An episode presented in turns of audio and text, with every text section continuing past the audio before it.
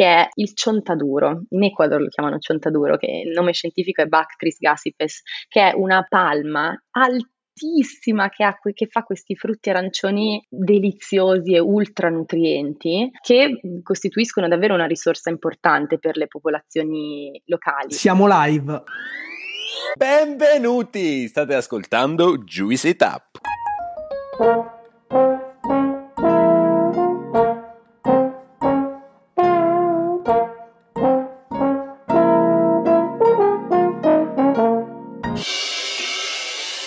Sono Gianluca e insieme a Claudio Alessandro siamo i fondatori di questo podcast e del progetto Juice. Oggi torniamo a pescare da Pollenzo per affrontare un tema di cui ancora non avevamo parlato sul podcast. Sto parlando dell'etnobotanica. Per farlo intervisteremo Benedetta Gori, ex pollenzina come noi ed oggi ricercatrice dell'Università di Cagliari e Royal Botanic Gardens di Londra. Benedetta ha girato il mondo, dal Sud America all'Africa, per indagare e scoprire gli usi e i costumi delle piante selvatiche nelle comunità rurali ma dopo tanto girare ha deciso di tornare a casa per concentrarsi sugli ecosistemi che a lei erano più vicini, quelli del Mediterraneo. A Benedetta chiederemo di raccontarci che cos'è l'etnobotanica e cosa studia questa disciplina. Andremo alla scoperta dei suoi progetti di ricerca e di alcune storie pazzesche sulle piante alimentari che Benedetta ha incontrato nei suoi viaggi in giro per il mondo. Prima di iniziare l'intervista, però, per supportarci e continuare a far crescere il progetto, vi chiediamo di lasciarci una valutazione sulla piattaforma da cui ci state ascoltando e di iscrivervi ai nostri canali Instagram e Telegram. Dopo questa marchietta, direi che possiamo partire. Ciao Benedetta, benvenuta su Juicy Tap. Grazie, ciao Gianlu, grazie mille. Allora, oggi con Benedetta andiamo ad aggiungere un altro tassellino alla nostra formazione di ex pollenzini che vogliamo portare qui sul podcast, però oggi lo facciamo per una buona causa perché con Benedetta parleremo di un tema che ad oggi ancora non è stato mai, mai toccato. Però, come al solito di rito, prima di raccontare del lavoro e dei progetti della persona, ci piace partire proprio dall'essere umano. E quindi noi Benedetta un po' ti conosciamo, ma i nostri ascoltatori no. Raccontaci chi è Benedetta Cori, il tuo percorso di vita, le esperienze che hai fatto, lavorative, personali, che ti hanno portato dove sei oggi. Allora, una lunga storia. Inizierò dicendo che vengo da Bergamo, dove sono nata e sono cresciuta, che è una città che io amo moltissimo e che sicuramente ha influenzato molto il mio percorso. Sono laureata, come hai già detto tu, in scienze gastronomiche all'Università di Pollenzo e poi mi sono specializzata in etnobotanica e conservazione vegetale in Inghilterra. Che detto così forse può sembrare un percorso un pochino confuso, ma eh, vi giuro che ha un senso e poi magari proverò a spiegarlo. E oggi sto facendo un dottorato di ricerca all'Università di Cagliari e ai Royal Botanic Gardens Kew di Londra e anche qui forse il nesso uh, sfugge, però poi ci arriviamo, oltre ad essere coinvolta in altri progetti scientifici di conservazione della biodiversità e di divulgazione. Benedetta, noi abbiamo portato in questo podcast persone veramente in cui la passione per il mondo dell'enogastronomia nasce nelle maniere più disparate, ci sono i figli di chef, figli di, di, produttori, ma anche tante storie di persone che senza avere un background familiare legato a questo mondo, a un certo punto si ritrovano a scoprire questa passione. A te com- com'è nata? C'era già un semino impiantato nella famiglia o è qualcosa che hai, che hai scoperto tu in maniera naturale? Mi piace molto l'immagine del semino, devo dire, questa immagine un po' botanica. Allora, è una domanda che mi è stata fatta spesso e alla quale non so quasi mai rispondere in maniera concreta, perché in realtà i miei genitori fanno lavori che non c'entrano assolutamente niente con il cibo, um, quindi direi che non viene da lì, però stranamente anche mio fratello fa una cosa un po' simile alla mia, perché comunque lavora in agricoltura, e quindi tutti ci dicono, ma no, ma da dove nasce questa cosa? Tutti e due, boh, evidentemente magari qualcosa dalla famiglia viene, o forse più dal contesto che dicevo di Bergamo, dove siamo cresciuti, che è una città eh, meravigliosa con una forte integrazione tra appunto la realtà urbana e quella invece più naturale, il paesaggio, le montagne, quindi da lì forse il legame con la natura, che poi nel mio caso è un po' più appunto legato al cibo però mh, mm, non saprei rispondere in maniera precisa. La verità direi che, è, che, che, ho sempre amato mangiare, ma soprattutto mi ha sempre molto affascinata quello che è l'aspetto un po' più olistico del cibo, per usare un termine slow foodiano, cioè che il cibo non è soltanto cucina, ma in realtà è la connessione più forte che abbiamo con il resto del mondo, no? con il resto della natura non umana che ci circonda, che dal nostro modo di assumerlo dipende la nostra salute e anche, questo però l'avrei scoperto solo più avanti, dipende anche quella del pianeta. Insomma, direi che quando avevo 18 anni, quindi all'ultimo anno di liceo, ero ancora molto confusa su quello che avrei voluto fare, come tantissimi di noi sono stati. Diciamo che non ero mai stata una cima, a scuola, che avevo sempre dato un po' il minimo indispensabile, che non avevo mai veramente trovato una materia scolastica che davvero, davvero mi appassionasse, ma un giorno è successo che una prof che mi conosceva bene, che mi ha voluto molto bene e che soprattutto forse un pochino in me ci ha creduto, mi ha portato un, questo Deplian dell'Open Day dell'Università di Pollenzo dicendomi guarda, so che ti interessa il cibo vagamente, secondo me questa può essere una cosa interessante, dacci un'occhiata. E allora io l'ho effettivamente guardato e poi all'Open Day ci sono andata. Che forse se ci ripenso adesso, quello è stato uno di quei momenti che al momento in cui li vivi ovviamente non te ne rendi conto, ma poi quando ti guardi indietro ti viene da dire, cavoli, quello è stato proprio uno dei momenti cruciali della mia vita finora. Cioè, inutile dire che Pollenzo ha radicalmente cambiato il mio modo di, di guardare, di fare esperienza del cibo e dell'enogastronomia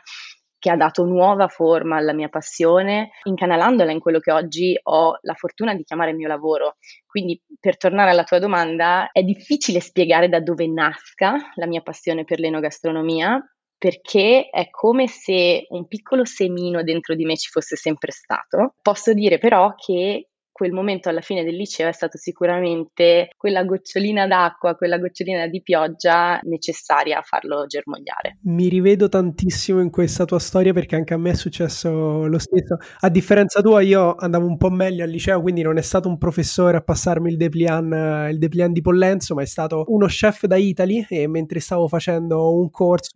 io, io, a 17 anni, in mezzo a tutti quanti quarantenni che stavano cercando di dare un po' di brio alla loro vita con, con questo corso in cucina, io invece a 16-17 anni per seguire la passione di diventare cuoco, lo chef mi fa Gianluca guarda, se, secondo me si vede che sei appassionato ma te a passare tutta la vita in cucina non ti ci vedo proprio, prova a guardare questa università, mi metti in mano questo Deplian, io torno a casa con gli occhi così illu- illuminati per, per, questa università che sembrava Hogwarts e da lì i-, i, miei hanno capito che insomma sarebbe stato complicato farmi cambiare idea. Sì, sì, esatto, cioè non c'era modo di tornare indietro, così una volta che si arriva a Pollenzo e si vede anche soltanto quella meraviglia, si ascolta cosa si fa, io, cioè per me non c'era modo di immaginare nessun altro percorso possibile dopo esserci stata. A proposito di Pollenzo, ti ho chiesto da dove è arrivata la passione per l'enogastronomia, adesso ti voglio chiedere dove è arrivata la passione per l'etnobotanica, perché forse non tutti lo sanno, e faccio un attimo una premessa, ma al primo anno di Pollenzo il medico professore Andrea Pieroni, eh, che è stato rettore dell'uni- dell'Università di Pollenzo,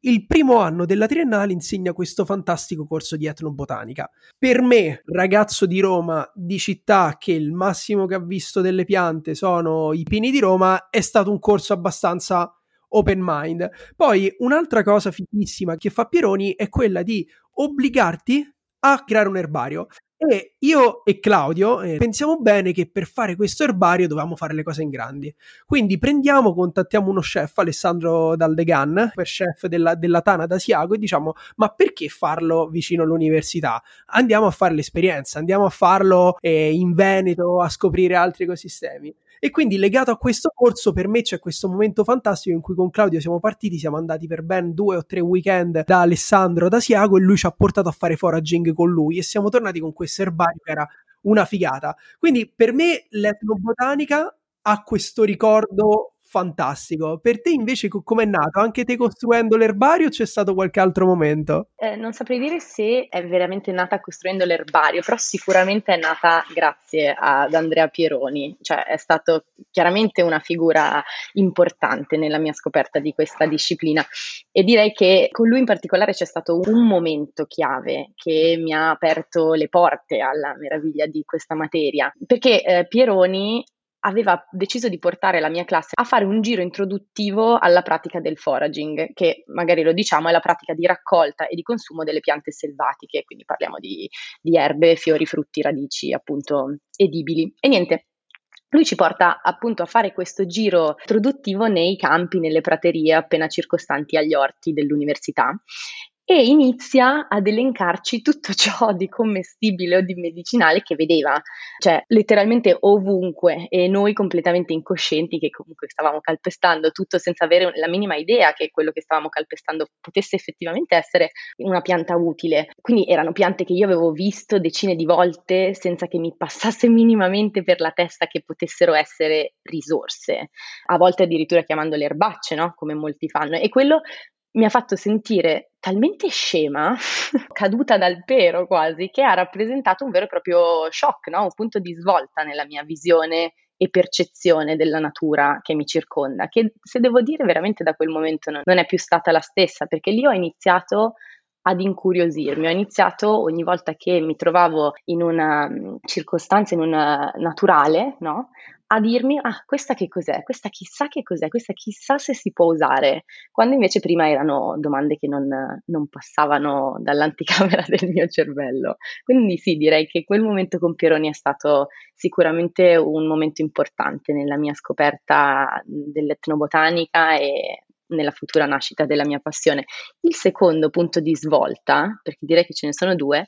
è stato durante il mio primo vero incontro di ricerca etnobotanica, che è un incontro che ho avuto con una comunità indigena in Zimbabwe durante la mia tesi triennale. Cioè, sostanzialmente io non volevo fare una tesi di etnobotanica, quella non era il mio obiettivo. Io dovevo fare una tesi diversa, una tesi che documentava un, un grande progetto agricolo, quindi più sulla food security. E poi sono arrivata in Zimbabwe, un sacco di cose sono andate storte e alla fine, visto che comunque questo era un tema che mi interessava,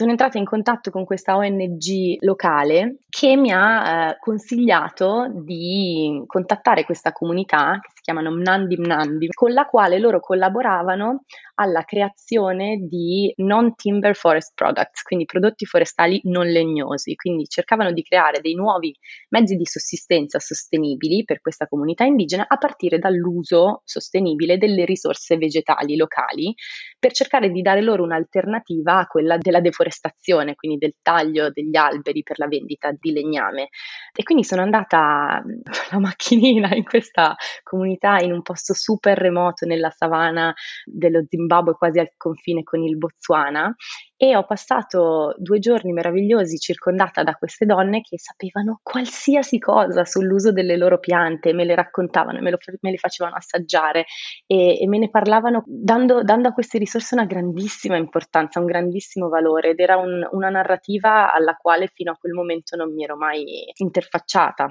Quindi quello sicuramente anche ha segnato un punto di svolta diciamo dal quale non sarei più riuscita a tornare indietro, cioè ho capito in quel momento che qualsiasi altro tema di ricerca per me non avrebbe mai avuto lo stesso appeal. Avevo trovato la mia passione, il mio sogno di ricerca e volevo portarlo avanti, volevo portarlo avanti in altre parti del mondo che magari mi, mi stavano più vicine, mi stavano più a cuore e come abbiamo detto anche con Pollenzo, no? non c'era più modo di tornare indietro, quello era. Eh, questa qui è l'ulteriore prova che la vita ogni tanto accade e basta, non, non, non si può fare nulla. Sei veramente un, uno spettatore di quello che la vita decide che ti succeda, insomma, e quello che ti è successo a te in Zimbabwe ne è la riprova. Prima Benedetta hai fatto una cosa fantastica da, da vera podcaster, che è stato quello di spiegare che cos'è il foraging, e mi sono accorto di aver buttato anche io prima lì un termine senza spiegarlo, sia quello dell'erbario, che per noi è una cosa cosa semplice, comune, magari per molte persone non lo è. Quindi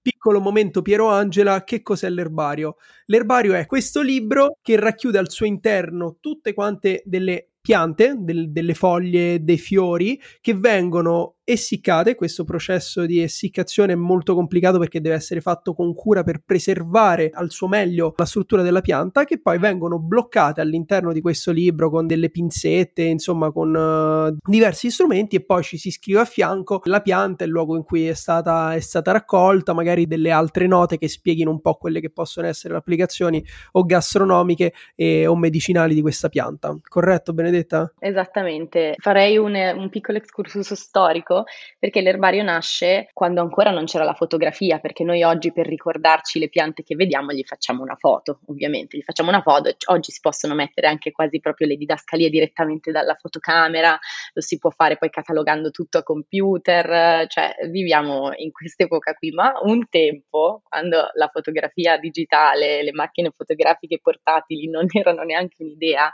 per ricordarsi delle piante e catalogarle era essenziale portarsele con sé, quindi si prelevava un campione attraverso il quale uno scienziato potesse essere in grado poi di identificare la pianta anche non all'interno dell'ecosistema da cui l'aveva presa, quindi capito, non si può fare un erbario soltanto con una foglia, non si può fare un erbario soltanto con un fiorellino, ma si cerca di includere il maggior numero possibile di parti della pianta. Come hai detto tu giustamente, la, bisogna seccarle molto bene per evitare che perdano completamente il colore o comunque che si deteriorino e bisogna aggiungere un'etichetta con eh, informazioni utili no? nell'identificazione oppure informazioni più di contesto come quelle sugli usi della pianta, cioè ci sono erbari che sono molto dettagliati dal punto di vista etnobotanico, altri meno, però questo è un po' il senso. Ed è una pratica molto bella, io lo facevo, cioè lo faccio anche così nel mio tempo libero perché è molto rilassante mettersi lì, seccare le cose, poi attaccarle sul foglio. Guarda, io co- con la pazienza che mi contraddistingue, diciamo, non ho, gra- ho, grandissime memorie di tutto quello che c'era prima, l'andare in giro, raccogliere le piante, farsi spiegare i vari utilizzi. Sulla parte dell'essiccazione e della creazione dell'erbario, diciamo, i ricordi che ho sono un po' più negativi. Però continuiamo su questa fantastica scia degli spiegoni. È arrivato il tuo momento, Benedetta. Raccontaci che cos'è l'etnobotanica? Dunque, l'etnobotanica è una scienza, è importante dire che è una scienza interdisciplinare e transdisciplinare, secondo me,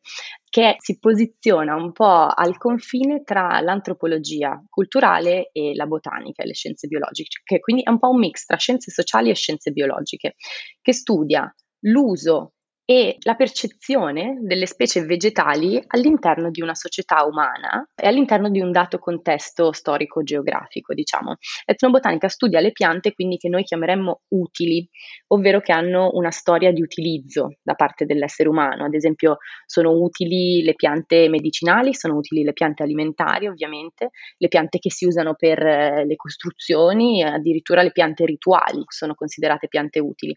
Ecco, l'etnobotanica investiga e cataloga questo tipo di conoscenza localizzata e basandosi su di essa fornisce dati e informazioni che possono essere molto utili per altri campi di investigazione come la medicina, come la nutrizione, come l'agricoltura. È una scienza che è molto importante nel campo dell'innovazione. Basti pensare che per esempio il cardo selvatico oggi viene utilizzato per produrre un caglio vegetale e questo fa parte di quel tipo di conoscenza tradizionale che l'etnobotanica studia. Quindi è una scienza molto legata, molto fortemente legata alla storia, alle usanze, ai costumi, alle forme linguistiche che caratterizzano diverse comunità umane. All'interno di questo mondo dell'etnobotanica ci potresti raccontare su che cosa ti stai concentrando te oggi, quali sono le aree di ricerca e magari se ci vuoi anche un po' raccontare i progetti su cui stai lavorando oggi? La mia area di specializzazione all'interno del campo dell'etnobotanica è quella dello studio delle piante edibili, delle piante commestibili, quindi parliamo mm, di biodiversità alimentare e al momento sto studiando le piante commestibili selvatiche, perché ovviamente c'è anche da fare questa distinzione, del bacino del Mediterraneo. Su questo si basa il mio progetto di dottorato. Sto facendo una catalogazione di tutte le specie selvatiche commestibili conosciute ad oggi nei diversi paesi del Mediterraneo attraverso una lunga e tediosa revisione della letteratura per riuscire a produrre il primo database esistente completo della flora e di incredibile del Mediterraneo. Dunque, una volta creato questo database, il mio intento è quello di mappare queste specie attraverso i vari paesi del Mediterraneo per capire dove si trovano e per, e per, capire soprattutto quali sono ad oggi i gap di ricerca esistenti, quindi da quali parti del bacino del Mediterraneo oggi arriva il minor numero di informazioni, perché quando si fa ricerca è molto importante anche fare della ricerca che indirizzi la ricerca futura in un certo senso, no? capire quali sono le informazioni che ad oggi ci mancano ancora.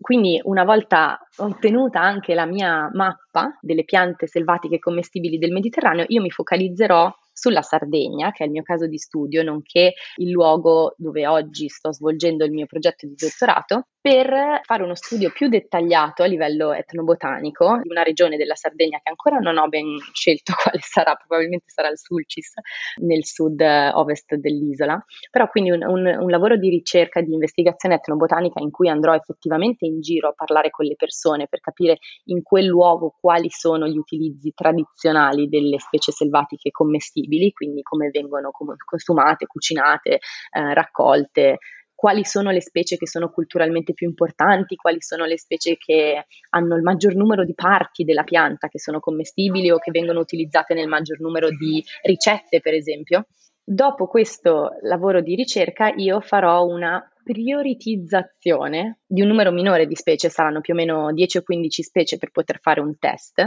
e studierò e qui arriva secondo me una parte molto interessante della mia ricerca, studierò il potenziale di germinazione dei semi di queste piante sottoponendoli a quelle che immaginiamo potrebbero essere le temperature, comunque la situazione generale climatica in uno scenario di cambiamento climatico, che è quello che poi oggi eh, inevitabilmente ci aspettiamo, per capire quali sono le specie che in futuro potrebbero essere più vulnerabili, per esempio, o quali sono le specie, se ci sono delle specie, che in futuro potrebbero guadagnare un vantaggio, guadagnare maggiore resistenza da un aumento delle temperature, per capire se ci sono delle risorse che potremmo sfruttare di più all'interno del nostro processo di adattamento a questi cambiamenti del clima e invece per capire quali sono le risorse sulle quali dovremmo focalizzare più attenzione nel campo della conservazione diciamo che con la mia ricerca io cerco di rispondere alla domanda che è un po' qual è il futuro del foraging nel Mediterraneo, in particolare nel nostro paese e in particolare in Sardegna,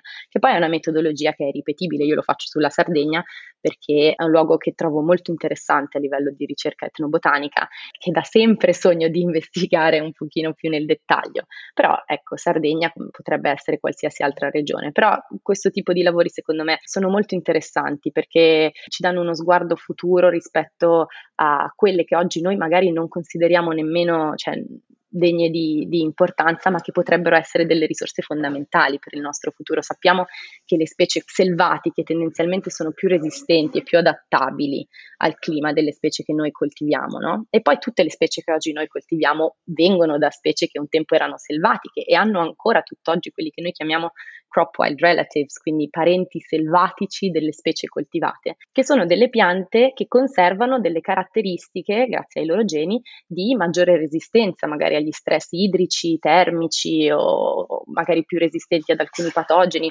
Questo tipo di ricerca ci consente di identificare quali sono le specie che noi potremmo utilizzare o da un punto di vista della domesticazione vera e propria in futuro o semplicemente per arricchire di caratteristiche importanti dal punto di vista genetico le specie che sono loro parenti che noi oggi già coltiviamo. Questo secondo me è l'elemento forse più interessante, cioè capire come una disciplina, una scienza come l'etnobotanica non ha solo una funzione nel guardare al passato e nello studiare quelli che sono stati gli usi e costumi, ma anche una sua funzione, una sua importanza per leggere il futuro e leggere in futuro in chiave diversa, in un comunque un mondo in cui si va verso la standardizzazione, sapere che c'è una disciplina che invece studia la, la varietà, la molteplicità e all'interno di questa molteplicità cerca di trovare delle risposte ai problemi del presente, secondo me è estremamente interessante. Questo è esattamente quello che dicevo prima sul fatto che l'etnobotanica è una materia transdisciplinare che si sposa molto bene con tanti altri tipi di ricerca, per esempio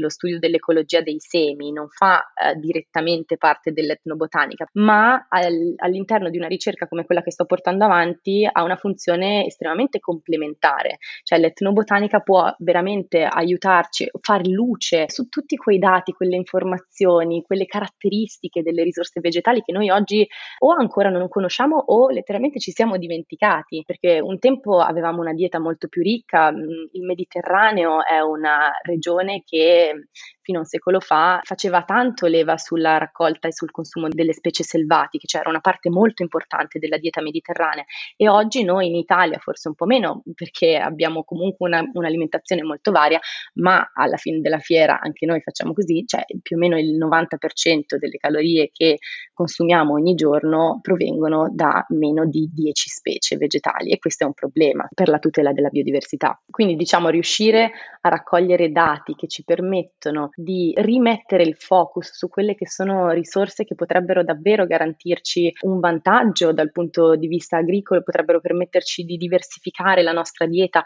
permetterci di riallacciare un rapporto più armonioso con quella che è la, la natura che ci circonda, è, è essenziale. Quindi per me è molto bello e molto significativo poter investire il mio tempo in questo tipo di, di, ricerca. Ti volevo chiedere, all'interno di questo percorso di ricerca, comunque dei viaggi che hai fatto in questi ultimi anni, qual è stata la pianta, l'erba che più di tutte ti ha fatto dire wow? Cioè, ci hai raccontato di come già quel momento con, con il professor Pieroni girando per i campi intorno a Pollenzo fu un po' mind blowing, ti aprì gli occhi, però c'è stato un momento in cui ti hanno parlato di questa pianta, ti hanno fatto assaggiare questa pianta e hai detto porca troia, che, che cos'è questa roba? È fuori dal mondo. Assolutamente sì, ehm, qui uscirò un pochino dal Mediterraneo come area geografica perché avendo iniziato da poco il mio lavoro eh, nel Mediterraneo ho poca esperienza di viaggi, no? di esperienze appunto etnobotaniche così mind blowing. Ne ho avute di più quando ho, ho, collaborato con diversi progetti localizzati in America Latina e in Africa, in particolare in Colombia e in Guinea. In Colombia io ho partecipato a questo progetto che si chiama piante e funghi utili della Colombia, Useful Plants and Fungi of Colombia, che è un progetto di ricerca di conservazione che ha una forte componente etnobotanica. E quando ero lì ho provato questa pianta che in realtà già conoscevo perché avevo assaggiato quando insieme all'Università di Pollenzo ero stata in viaggio didattico in Ecuador che è il ciontaduro. In Ecuador lo chiamano ciontaduro, che il nome scientifico è Bactris gassipes, che è una palma altissima altissima che, ha, che fa questi frutti arancioni deliziosi e ultra nutrienti che costituiscono davvero una risorsa importante per le popolazioni locali. È una pianta che abita il, il bosco secco tropicale come tipo di, di ecosistema ed è interessante perché non solo è importante per i frutti, ma è importante perché all'interno di questa pianta, su questa pianta, vive anche una specie di invertebrato che è una, una larva che si chiama ciontacuro e che anch'essa rappresenta una risorsa importantissima a livello alimentare. Quindi non si parla più solo di piante, ma si parla anche di proprio interazione piante e insetti, no? E quindi lì la, il ciontaduro è importante per i frutti del ciontaduro, ma anche per i ciontacuros, che sono queste larvone pazzesche che abbiamo mangiato, che all'inizio fa un po' strano, però in realtà sono deliziose e anch'esse sono un cibo estremamente nutriente. Altre specie che mi hanno fatto dire wow, recentemente sono stata in Guinea, in West Africa, per fare una ricerca sul fonio Digitaria exilis, che è una specie di cereali che diciamo ha rappresentato per centinaia di anni l'alimento base in Guinea, ma in realtà non è questa la pianta di cui voglio parlare, ma la pianta è lo yam, che forse è una pianta che tu avrai sentito nominare, magari qualcuno ha sentito nominare perché si coltiva e appunto viene mangiata in uh, diversi paesi africani. Mi hanno colpito moltissimo gli yam selvatici, cioè che sono delle piante assurde e che ancora tante comunità vanno letteralmente a raccogliere nella foresta e non solo hanno una componente importante all'interno dei costumi e delle usanze gastronomiche, ma anche all'interno delle usanze rituali delle comunità, cioè sono delle piante che vengono considerate sacre per tante comunità locali, quindi ci sono moltissimi riti che uniscono il cibo alla religione e che ruotano completamente attorno al, al consumo, alla raccolta dello, dello yam. Grande, adesso hai fatto venire una voglia incredibile a tutti quanti di viaggiare raccontandoci le tue esperienze in giro per il mondo. E a proposito di, di queste esperienze, ascoltandoti, insomma, si intuisce che negli ultimi anni di esperienze belle ne hai vissute tantissime, hai girato tanto tra Sud America e Africa, ma ci sono delle aree del mondo che dal punto di vista etnobotanico sono particolarmente affascinanti che ti piacerebbe andare a visitare, che ce l'hai un po' lì come sogno nel cassetto? Allora, questa è una domanda che mi piace moltissimo perché diciamo che in questo momento, in questa fase della mia vita, sono abbastanza fissata con il Mediterraneo, forse spinta da un, un desiderio di riscoperta delle nostre radici, ma soprattutto in risposta a quella narrativa un po' fuorviante che ci racconta che tutte le cose belle che hanno a che fare con l'uso tradizionale delle piante, indigeno, eccetera, risiedono in paesi tropicali che stanno dall'altra parte del mondo. E certamente in quelli che oggi noi chiamiamo paesi in via di sviluppo, questi paesi lontani, il consumo di specie selvatiche è rimasto più, diciamo, una necessità rispetto al nostro paese e ad altri paesi mediterranei, quindi molti di quelli circostanti. E dunque è una pratica che si è mantenuta più viva, ma questo non vuol dire che la nostra storia non sia estremamente ricca di questo tipo di conoscenze tradizionali, anzi, come dicevo prima, la stessa dieta mediterranea si è basata in larga parte sul consumo delle specie selvatiche. Oggi semplicemente ce ne siamo dimenticati un po', ma la tutela di queste conoscenze, la scoperta e la tutela di queste conoscenze, queste pratiche e soprattutto la loro comunicazione e la loro valorizzazione possono essere di grande importanza anche in Italia, in un certo senso, anche semplicemente per convincerci che le risorse naturali che ci circondano sono fighissime e valgono la pena di essere rispettate e protette e questo, come dicevo, vale anche per tanti altri paesi del Mediterraneo. Quindi forse oggi direi che i paesi che mi interessano di più studiare in primo luogo c'è l'Italia, cioè perché io sono stata tanto tempo a viaggiare, tanto tempo all'estero ed è stata, sono state tutte esperienze che mi hanno formata e mi hanno arricchita tantissimo, ma sono arrivata ad un punto in cui mi, da, mi è proprio venuto da chiedermi, cavoli, ma cioè, nel mio paese questa cosa qua non c'è, non c'è mai stata, cioè non si, sa, non si conoscono delle robe fighe che hanno a che fare con le piante, con il consumo delle, delle, piante selvatiche, cioè noi ce l'abbiamo una conoscenza tradizionale su queste risorse, la risposta è assolutamente sì, però spesso quando ci immaginiamo così una pratica tradizionale indigena, molto così caratteristica, pittoresca, che ha a che fare con l'uso delle risorse, ce la immaginiamo all'interno di una foresta tropicale se proprio dovessi uscire dall'Italia, Direi che forse mi interesserebbe fare ricerca in paesi come la Giordania e il Libano, che sono paesi che ad oggi conservano veramente una tradizione super viva e, e ricchissima di consumo di piante mh, selvatiche a scopo alimentare e a scopo medicinale e già ho iniziato un pochettino a fare ricerca con questi paesi attraverso il mio progetto di dottorato, abbiamo dei partner che appunto lavorano proprio da lì. Mi piacerebbe moltissimissimo poterci andare per un periodo di tempo, no? a fare una sorta di visiting researcher, un tipo di attività del genere. Quindi sì, quello è un piccolo sogno nel cassetto che adesso ho, anche perché appunto mi è capitato di viaggiare in altri paesi del Mediterraneo, del sud del Mediterraneo e mi ha sempre colpita tantissimo quanto la loro cultura in realtà sia molto vicina alla nostra e spesso non ce ne rendiamo conto, ma proprio a livello di usanze sia culturali, così più in generale, che proprio specificamente gastronomiche ci sono tantissime similitudini, quindi sarebbe bello anche vedere come altri paesi utilizzano risorse che si trovano all'interno dell'Italia in modo diverso. Mi incuriosisce molto. Mi, mi è piaciuta tanto questa risposta un po' patriottica, ma in senso, in senso buono. Però no, è, è vero perché è, un, è comunque un misunderstanding comune il fatto che si associ sempre all'esotico, a questi mondi lontani, tutto ciò che è, è selvatico, un po, più, un po' più tribale, un po' più vicino alla natura, quando sicuramente, come ci raccontavi tu, anche all'interno del, del nostro ecosistema, dell'ecosistema mediterraneo, c'è una, una, complessità e una biodiversità infinita. In un certo senso ci responsabilizza un po', no?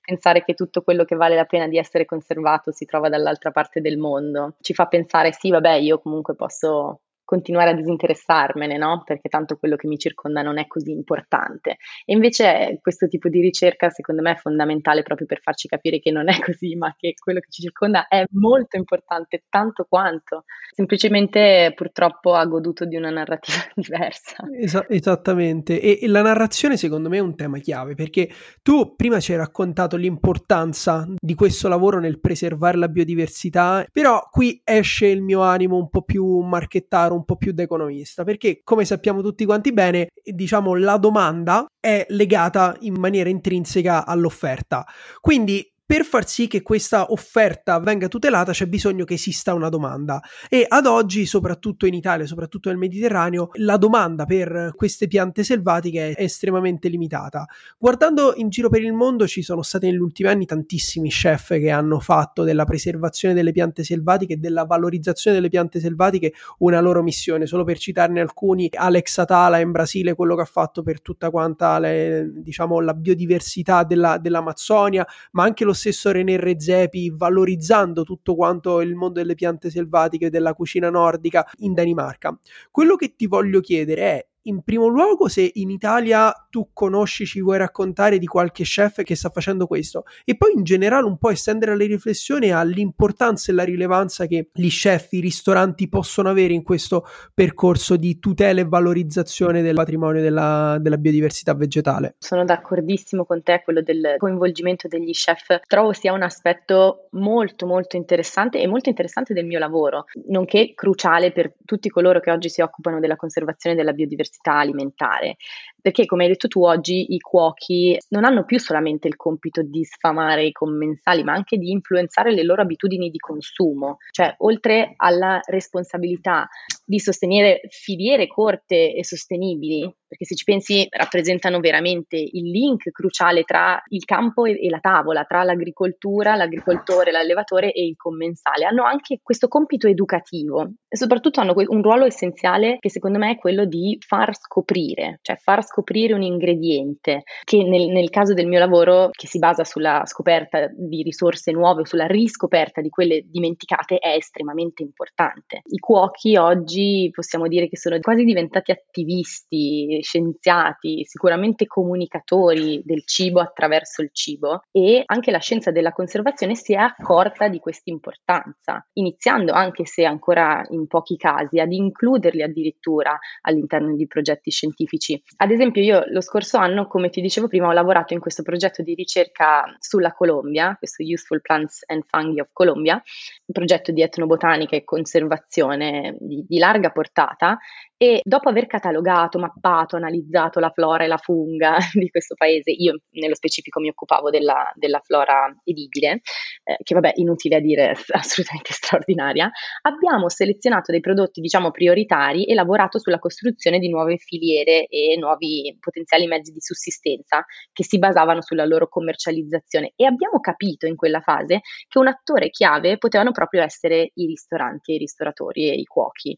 E in particolare abbiamo lavorato con questo ristorante che si chiama Selele a Cartagena per inserire all'interno del menù alcuni dei prodotti su cui lavoravamo, tra cui uno che si chiama Guaimaro, Brosimum alicastrum, che è un prodotto che si trova nei boschi secchi tropicali della regione del Caribe colombiano, che è una specie fantastica ed è una specie chiave perché offre una quantità infinita di servizi ecosistemici, ovviamente cibo per gli umani, cibo per i mammiferi, per gli uccelli, sequestro di enormi quantità di CO2 perché è un albero gigantesco, purificazione dell'acqua, dell'aria, quindi un albero molto importante da conservare e una cosiddetta specie ombrello, no? perché attraverso la conservazione di quest'albero poi si conserva di conseguenza il bosco più in larga scala, essendo una specie appunto così grande che necessita uno stato di salute molto alto dell'ecosistema circostante per vivere. E i cuochi di Selele ci hanno fatto un dolce meraviglioso che io ho avuto modo di assaggiare quando sono andata lì durante la mia spedizione sul campo, includendo appunto in questo dolce la farina derivata dalla noce di Guaimaro. E io lì ho avuto un momento veramente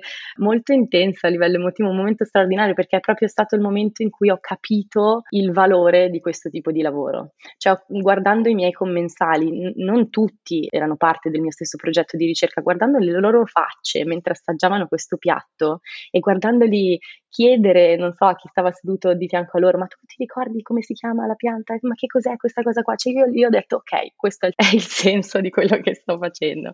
Quindi sì, i, i cuochi hanno veramente mh, questo ruolo incredibile di poter creare una domanda, come hai detto tu, una domanda diretta, come nel caso di Selele, quindi creando una filiera diretta con chi coltiva, con chi protegge queste risorse, le raccoglie o le coltiva e quindi fornendo un rientro diretto a livello economico alla, alla comunità e un incentivo grande alla conservazione di queste risorse, ma anche indirettamente influenzando la domanda del consumatore che assaggerà una cosa nuova al ristorante e poi magari la volta dopo la cercherà di nuovo o al ristorante o al mercato o dove di solito fa la spesa. Benedetta, tu hai avuto la fortuna, diciamo, di intraprendere dei percorsi di ricerca, uno estremamente affascinanti, ma due che ti hanno dato la possibilità di fare delle esperienze in contesti diversi, che sono quello dell'Italia e quello dell'Inghilterra. Ci hai raccontato che il progetto a cui stai lavorando oggi è un progetto di dottorato di ricerca a metà tra l'Università di Cagliari e la tua università in Inghilterra. Ti volevamo chiedere, visto che ne abbiamo parlato spesso comunque in questo podcast di ricerca del fare ricerca in Italia o fare ricerca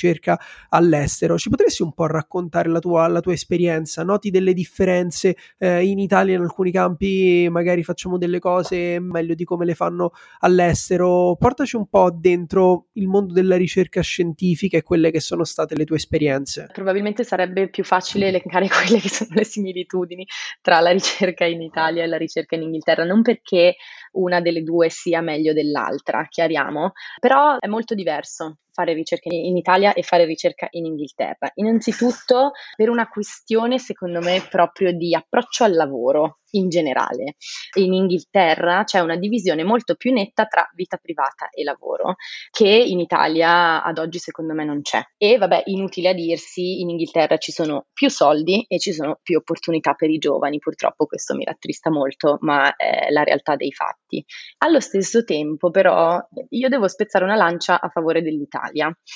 perché um, una grande differenza, secondo me, tra la ricerca in Italia e la ricerca in Inghilterra, perlomeno nel mio campo, che è un campo che eh, ricordiamo ha molta ricerca sociale al suo interno, in Italia c'è molta più umanità nella ricerca e molto più contatto con il territorio, che è il motivo principale per cui io ho deciso di tornare in Italia, al di là del mio interesse scientifico per il Mediterraneo e per l'Italia come proprio area geografica. Io ho deciso di tornare in Italia per questo, perché alla fine avrei potuto fare ricerca sull'Italia dall'Inghilterra, cioè c'è tantissima gente che lo fa, ci sono dei bellissimi progetti all'interno dell'istituto di ricerca per cui lavoro, però a me mancava la connessione, cioè io ho passato un, un, momento lo scorso anno, un po' di crisi esistenziale perché mi sentivo totalmente alienata e disconnessa all'interno del mio lavoro. Io facevo ricerca su tutti questi paesi super lontani, meravigliosi, ma da dietro il mio computerino, nel mio ufficetto da sola all'interno di questo bellissimo istituto di ricerca super tecnologico, super all'avanguardia all'avanguardia, però cioè, facevo ricerca per mesi e mesi su piante che io non avevo mai visto cioè non avevo mai toccato, non avevo mai assaggiato, non avevo mai annusato, non avevo mai parlato con qualcuno che le coltivasse o che le consumasse nella sua vita di tutti i giorni. E quindi ero lì e dicevo, ma io cosa sto facendo? Cioè, ma questa cosa è reale o non è reale? E questo è un po' l'approccio di ricerca inglese, secondo me, in questa disciplina. C'è una ricerca molto all'avanguardia, molto importante a livello internazionale, super mega conferenze, tantissimi contatti, tantissimi fondi, però poi nella realtà dei fatti il contatto con il territorio è davvero poco. Cioè il contatto con il territorio si ha nel momento in cui i ricercatori vengono spediti a fare fieldwork, a fare spedizioni di ricerca sul campo che tendenzialmente durano un mese, cioè al massimo un pochino di più, ma e quindi si, si, ritrovano super immersi in questa esperienza, parlano con le persone, assaggiano, eh, però finito quel mese poi tornano con il loro bell'aereo nel loro ufficetto e stanno altri nove mesi davanti al computer. È utilissima la ricerca che viene fatta così, cioè non è, non è colpa degli inglesi se questo è il tipo di ricerca che viene fatta in Inghilterra. Ricordiamo che la ricerca botanica che viene fatta in Inghilterra è tra le migliori del mondo a mani basse. Però trovo che, specialmente nell'etnobotanica, per capire davvero un tema, un ter- una terra, una comunità, per capire quelle che sono le sue necessità e quello che può essere l'impatto di una ricerca sul territorio direttamente, è necessario essere sul territorio. E io avevo bisogno di questa forma più ibrida tra proprio ricerca in ufficio e ricerca sul campo. E quindi per questo sono tornata in Italia, dove questo è esattamente il modo in cui invece viene fatta la ricerca etnobotanica, perlomeno nel dipartimento dove lavoro adesso, nell'Università di Cagliari. Cioè io mi sento fare ricerca in Italia e sull'Italia, cioè fare ricerca in un paese e su quel paese. Per me significa letteralmente immergersi nella mia ricerca, assorbirla, interiorizzarla e di conseguenza produrre veramente un impatto significativo sul territorio a lungo termine. Bello, questo penso che sia proprio un bel messaggio che secondo me diciamo esce anche dal tuo ambito di ricerca, ma che un po' tocca un po' tutti quanti i campi di ricerca, avere la possibilità di essere direttamente interessato e direttamente coinvolto nella ricerca che si fa, ma in generale in tutti quanti i lavori penso possa essere un po' l'ingrediente segreto. Benedetta, siamo arrivati alla parte conclusiva della nostra intervista e come al solito ci piace parlare di futuro. Quindi ti volevo chiedere quali sono un po' i tuoi progetti futuri, i tuoi sogni nel cassetto. Noi, stalkerandoti un po' sui social, abbiamo sentito parlare di un podcast in arrivo. Non so se ci puoi spoilerare qualcosina in più. Allora, sul podcast non posso spoilerare tantissimo ancora, però posso spoilerare il tema, che è un tema che mi piace molto, è un podcast di divulgazione, che parlerà delle piante ovviamente, ma attraverso le piante parlerà del mondo. Non sarà un podcast in cui io elenco i nomi scientifici e le famiglie e la classificazione tassonomica delle specie, non darò informazioni troppo nel dettaglio sulla loro biologia, ma attraverso il racconto di una pianta finirò a parlare di temi molto più grandi e che ci toccano tutti. Diciamo, questo è un po' il senso, è un po' mh, il voler dare alle persone una lente nuova attraverso la quale guardare il mondo, guardare la nostra storia, il nostro presente e il nostro futuro, perché le piante fanno molta più parte della nostra vita di quello che pensiamo. Parlando di progetti futuri, eh, secondo me qui devo fare una distinzione tra il breve termine e il lungo termine, perché se, se parliamo di futuro futuro, cioè futuro a lungo termine, io mi vedo, magari oltre che ricercatrice, mi vedo imprenditrice agricola, questo è stato un po' un, un, sogno nel cassetto da sempre. Spesso la ricerca rischia di essere totalizzante e io invece sogno di lavorare a stretto contatto con la terra, forse all'interno di una mia attività agricola, chi lo sa, però questo si vedrà un giorno, ma allo stesso tempo mi piacerebbe tenere sempre un piede nell'ambito della ricerca, che non voglio abbandonare per nessun motivo e che sicuramente arricchisce di senso quello che faccio. Se però parliamo di breve termine, direi che oltre a finire il mio dottorato e continuare a collaborare con tanti altri progetti di ricerca etnobotanica, un, un obiettivo è sicuramente quello di investire più tempo e più energie nella divulgazione. Parlare di quello che faccio è una cosa che mi appaga molto e che reputo davvero importante perché c'è tanto bisogno oggi di parlare di questi temi e di comunicare alle persone quale può essere l'importanza di mangiare in modo diverso, in modo sostenibile, di scegliere un ingrediente nuovo che viene da una filiera corta, di diversificare la propria alimentazione sostenendo al tempo stesso un'agricoltura sana. Direi soprattutto che è importante creare interesse eh, nei confronti di questi temi e qui citerò una frase del mio mito, che è David Attenborough, che è un naturalista britannico, che dice che nessuno proteggerà ciò che non gli interessa e a nessuno interesserà ciò di cui non si è mai fatto esperienza. Ecco, oggi più che mai, secondo me, è necessario motivare interesse nelle persone rispetto a temi meravigliosi come quello della biodiversità alimentare, dell'etnobotanica, delle risorse incredibili che ci circondano e quindi spero sicuramente con le mie parole, con la mia voce, con quelli che sono i miei mezzi oggi di poterlo fare sempre di più. Direi che già oggi con questa fantastica intervista ci sei riuscita sicuramente. Penso che citando una figura che, di cui noi abbiamo parlato spesso nel podcast perché David Attenborough è sicuramente un riferimento e una grandissima fonte di ispirazione per, per tutti quanti noi. Diverse volte abbiamo raccomandato e suggerito eh, i suoi fantastici documenti documentari perché forse lui più di qualsiasi altra persona ha deciso di dedicare la sua vita a sensibilizzare al bello, sensibilizzare alla biodiversità, sensibilizzare a questo fantastico pianeta in cui viviamo. Cioè il, il, proprio il potere della bellezza e il potere della narrazione che oggi ha un'importanza incredibile, cioè la narrazione è tanto importante quanto la ricerca, questa è una cosa che dico sempre a chi fa parte del mio campo, ci sono tantissimi scienziati che oggi portano avanti un lavoro importantissimo e di grandissima qualità ma che non sono in grado di, di, comunicarlo purtroppo, quindi il lavoro resta un po' stagnante all'interno di un ambito prettamente accademico, quando invece bisognerebbe investire più tempo e più energie nella comunicazione. Diciamo che bisognerebbe formare più divulgatori scientifici o proprio bisognerebbe che gli scienziati stessi eh, ricevessero una formazione più dettagliata sulla comunicazione dei loro risultati al pubblico in generale, cioè bisogna far appassionare le persone, che è una cosa molto bella da dire e da fare e bisognerebbe impegnarsi sicuramente di più. Su questo fronte. Visto che abbiamo parlato di, di, di, passione, di influenzare, di raccontare, noi abbiamo un momento per chiudere le nostre interviste che è il momento della piccola pasticceria, che è questo momento in cui chiediamo un consiglio ai nostri ospiti su un, una qualsiasi cosa che può essere un libro, un film, un documentario, un podcast, che all'interno del tuo percorso è stato importante, che ti ha segnato e che ti senti di condividere. Allora, io magari non ne darò solo uno, ma volevo tanto consigliare una casa editrice, una piccola casa editrice che per me è stata molto significativa, è una casa editrice che si chiama Pentagora e che ehm, sostanzialmente raccoglie tanti testi super interessanti che parlano di natura e parlano di agricoltura, molto focalizzati sull'Italia, ma sicuramente anche con un occhio più internazionale e in particolare due libri che mh, hanno significato tanto per me e hanno davvero indirizzato il mio percorso. Uno si chiama Minima Ruralia